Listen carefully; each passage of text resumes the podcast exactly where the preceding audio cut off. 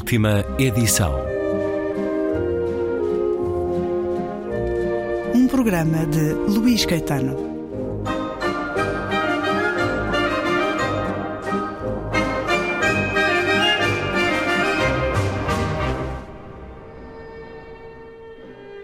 No dia seguinte, pediu subsídio de desemprego, o que deve ter desagradado a Natasha, mas nunca me telefonou. Combinei uma recolha semanal de roupa suja com a Laundromat e débitos automáticos para todos os meus pagamentos a serviços públicos. Comprei uma grande seleção de videocassetes usadas na loja de artigos em segunda mão Jewish Women's Council, na Second Avenue, e dentro em breve. Estava a carregar nos comprimidos e a dormir todo o dia e toda a noite, com intervalos de duas ou três horas pelo meio. Isso era bom, pensei eu. Por fim estava a fazer qualquer coisa de facto importante. O sono parecia-me produtivo. Qualquer coisa estava a resolver-se. No meu íntimo, sabia que, se dormisse o suficiente, ficaria bem. Sentir-me-ia renovada, renascida. Seria uma pessoa totalmente nova, com cada uma das células regenerada vezes suficientes para que as antigas se tornassem apenas recordações distantes e enevoadas. A minha vida passada seria apenas um sonho. E eu poderia recomeçar, sem remorsos, impulsionada pela felicidade e pela paz que teria acumulado no meu ano de repouso e de relaxamento.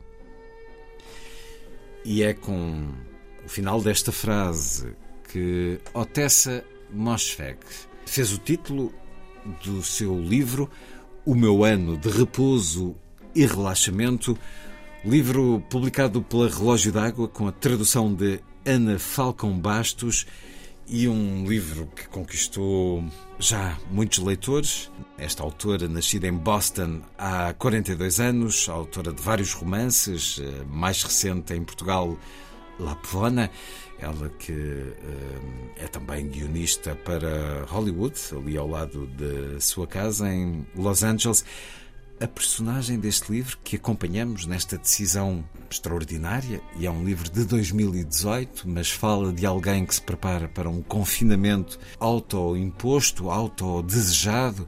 Esta personagem trabalha na recepção de uma galeria de arte contemporânea em Nova York. Um dia, ao apagar as luzes, não aguenta mais a intrugice das obras e dos artistas que ele expõe não são barrotes e pilares, eh, como por acaso se vê, são animais embalsamados. Ela tem uma intervenção escatológica sobre algumas dessas artes nessa noite e demite-se. E entra num ano verdadeiramente de hibernação. Eh, com muita medicação psicotrópica, muitos filmes de entretenimento, muitas visitas de uma amiga que é bastante cansativa. Bem-vindo uma vez mais à Antena 2, Carlos Vasconcelos, editor da Relógio d'Água, que nos propõe o meu ano de repouso e de relaxamento de Otessa Moschweg. Bem sei que ela. Todos os livros são bastante distintos.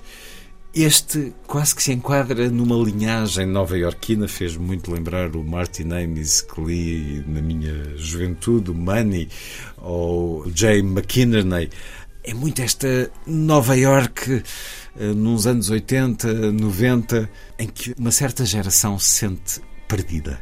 De certa maneira está perdida, mas à medida que lemos as páginas ficamos com a sensação que talvez seja amiga dela, que, que é praticamente vive a vida oposta dela, ou seja, vive uma vida organizada, sai, uh, trabalha. Talvez seja o mundo que esteja perdido à volta Talvez, dela. exatamente. A sensação com que eu acabei o livro foi que talvez seja esse tipo de mundo uh, que está perdido e talvez seja preciso, por vezes, uma espécie de alienação do mundo. E é para isso que ela trabalha. Uma bolha onde nós entramos, uma bolha de alguém que está alienado, que fugiu do mundo. Isso é um desafio para um romance de uh, quase 300 páginas. Pronto, ou seja, a partida, quando conheci a primeira premissa antes de começar a ler o livro, que eu pensei como é que se escrevem 300 páginas com esta premissa que é uma pessoa que só quer dormir e que só se quer medicar, não é? E, realmente, e ver filmes. E ver filmes, pronto. E realmente há muitas referências a filmes, a séries, a livros dos anos 90. Mas eu pensei, como é que se escrevem 300 páginas?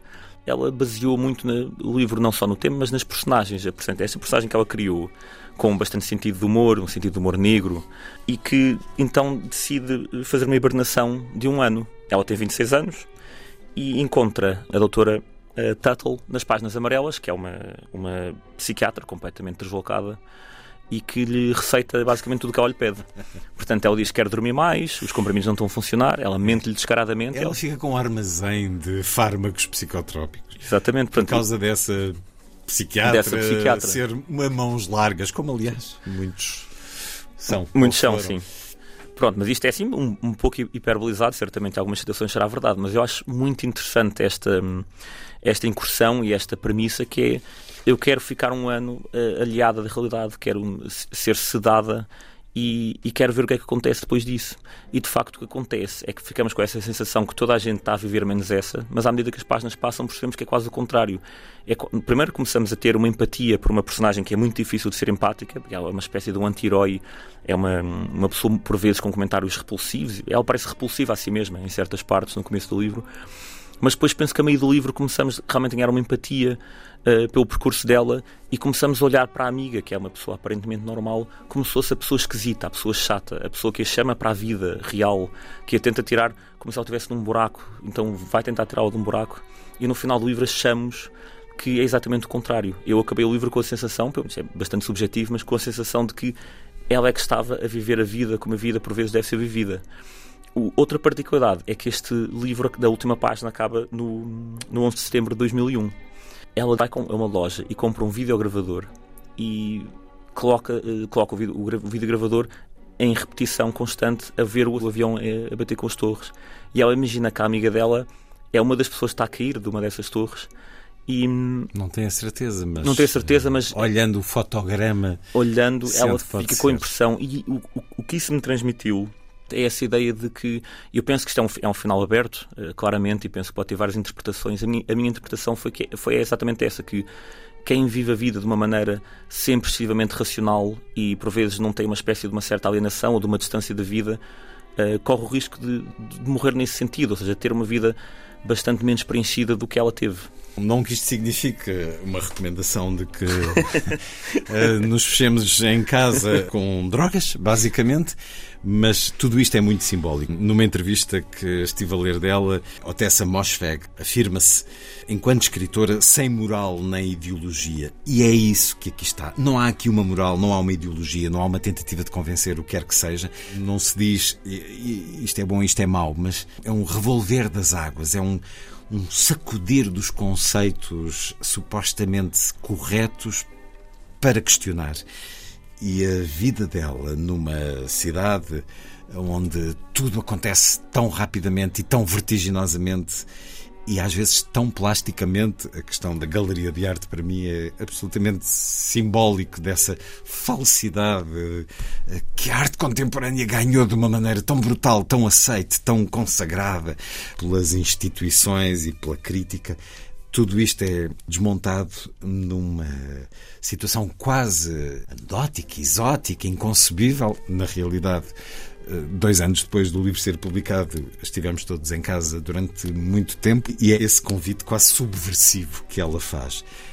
E é assim também noutros livros, como este Lapovna, Carlos Vasconcelos, não sendo uma escrita comum, mas há esse despir de moral e de ideologia. Sim, isso é provavelmente a única coisa, talvez comum entre os livros dela, porque ela é de facto uma autora. O que me chama muita atenção é que é uma autora muito, muito multifacetada. O primeiro livro que eu li foi o Eileen, que é um, um thriller, um policial, que saiu noutra editora e que me chamou a atenção para a escrita dela. Uh, e depois uh, li este, o meu ano de, li o meu ano de repouso e relaxamento, que é um, um, um cenário contemporâneo, moderno, cosmopolita. Lapvona é um livro completamente diferente, portanto, vê-se que estamos na presença de uma escritora que quer ser uma escritora verdadeira no sentido de não vai repetir uma forma de maneira incansável, que é uma coisa que vemos muito hoje em dia. Ela quer, quer fazer coisas novas para ela própria. Ela tem, vê-se que tem um desafio de escrever cada livro ser diferente dos outros. Ela tem um livro de contos de ficção científica, tem um livro, este Labvona passa a cidade medieval, é um livro extremamente violento. Há uma criança que consegue conversar com a natureza. Sim, estamos na presença de uma de uma criança e sobretudo de uma de uma bruxa que vive numa aldeia e que tem um contacto com o sobrenatural. Uh, ao passo que o resto da vila é uma vila bastante religiosa e, portanto, estamos na presença de uma dualidade que, que é uma premissa muito interessante, porque tem tudo para criar um atrito entre as pessoas que, que residem. E, portanto, uh, também fala de uma criança que se, acaba por estar perdida nestes moldes uh, e não entende muito bem onde é que a importância da religião, do espiritualismo e da natureza uh, e onde é que estes mundos se cruzam e portanto a autora, como em todos os seus livros, ela deixa um final aberto também, mas explica-nos um pouco como é que este tipo de relações podem causar fricção numa sociedade entre as personagens. A, a conclusão final é, é, quase como é muito complicado uh, esbater, é muito complicado esbater as linhas entre o que é natural, o, que é religioso, o que é espiritual. E eu penso que ela faz isso extremamente bem nessas páginas. La Povna é a proposta muito recente da Relógio d'Água de Otessa Mosfeg, mas uh, um pouco antes este O Meu Ano de Repouso e de Relaxamento, um livro vertigem, enfim, o livro acaba com essa queda, mas a vertigem vai acontecendo ao longo de toda a escrita. Parece tão adequada esta capa com uma jovem uh, sensual, mas em pose melancólica. É um, um quadro de Louis David. Uh, muito bem escolhido, é, é, contrastante e ao mesmo tempo é absolutamente adequado. Ao passo que ela de facto é uma pessoa que ao começo é difícil de, de, do leitor gostar dela, Uh, no fundo, o desejo que ela tem é um desejo que muita gente tem, que é aquele desejo de hibernar. Por vezes a vida é tão insuportável, tão complicada, que é esse desejo de hibernação é um desejo que. Penso que toda a gente tem. Não, não da desistência da vida, mas como, Sim, no certo, como no certo que eu li, de renovação. Sim, às vezes... Ela quer renovar todas as células do corpo para partir para uma nova vida. Sim, eu penso às vezes da maneira que eu referi, de facto, parece isto não é uma, não é uma tentativa de suicídio, isto é uma tentativa de renascer, Sim. não através da morte, mas renascer através do sono. É mais ou menos isso. Portanto, ela, ela propõe-se a renascer e a, recomeçar uma nova vida, não através de uma morte, mas através de um sono. É um sono profundo e prolongado. Um, um ciclo de crisálida. É uma, Sim. A casa é um casulo onde durante um, um ano ela vai transformar-se. O meu ano de repouso e de relaxamento livro de Otessa Mosfeg. Este nome singular é, uma vez mais, como acontece muito nos Estados Unidos e em todo o mundo, e ainda bem, a mãe nasceu na Croácia, o pai nasceu no Irão e ela é uma escritora norte-americana. Otessa Mosfeg, na Relógio d'Água, uma proposta literária já com dois livros que nos foram apresentados pelo editor Carlos Vasconcelos.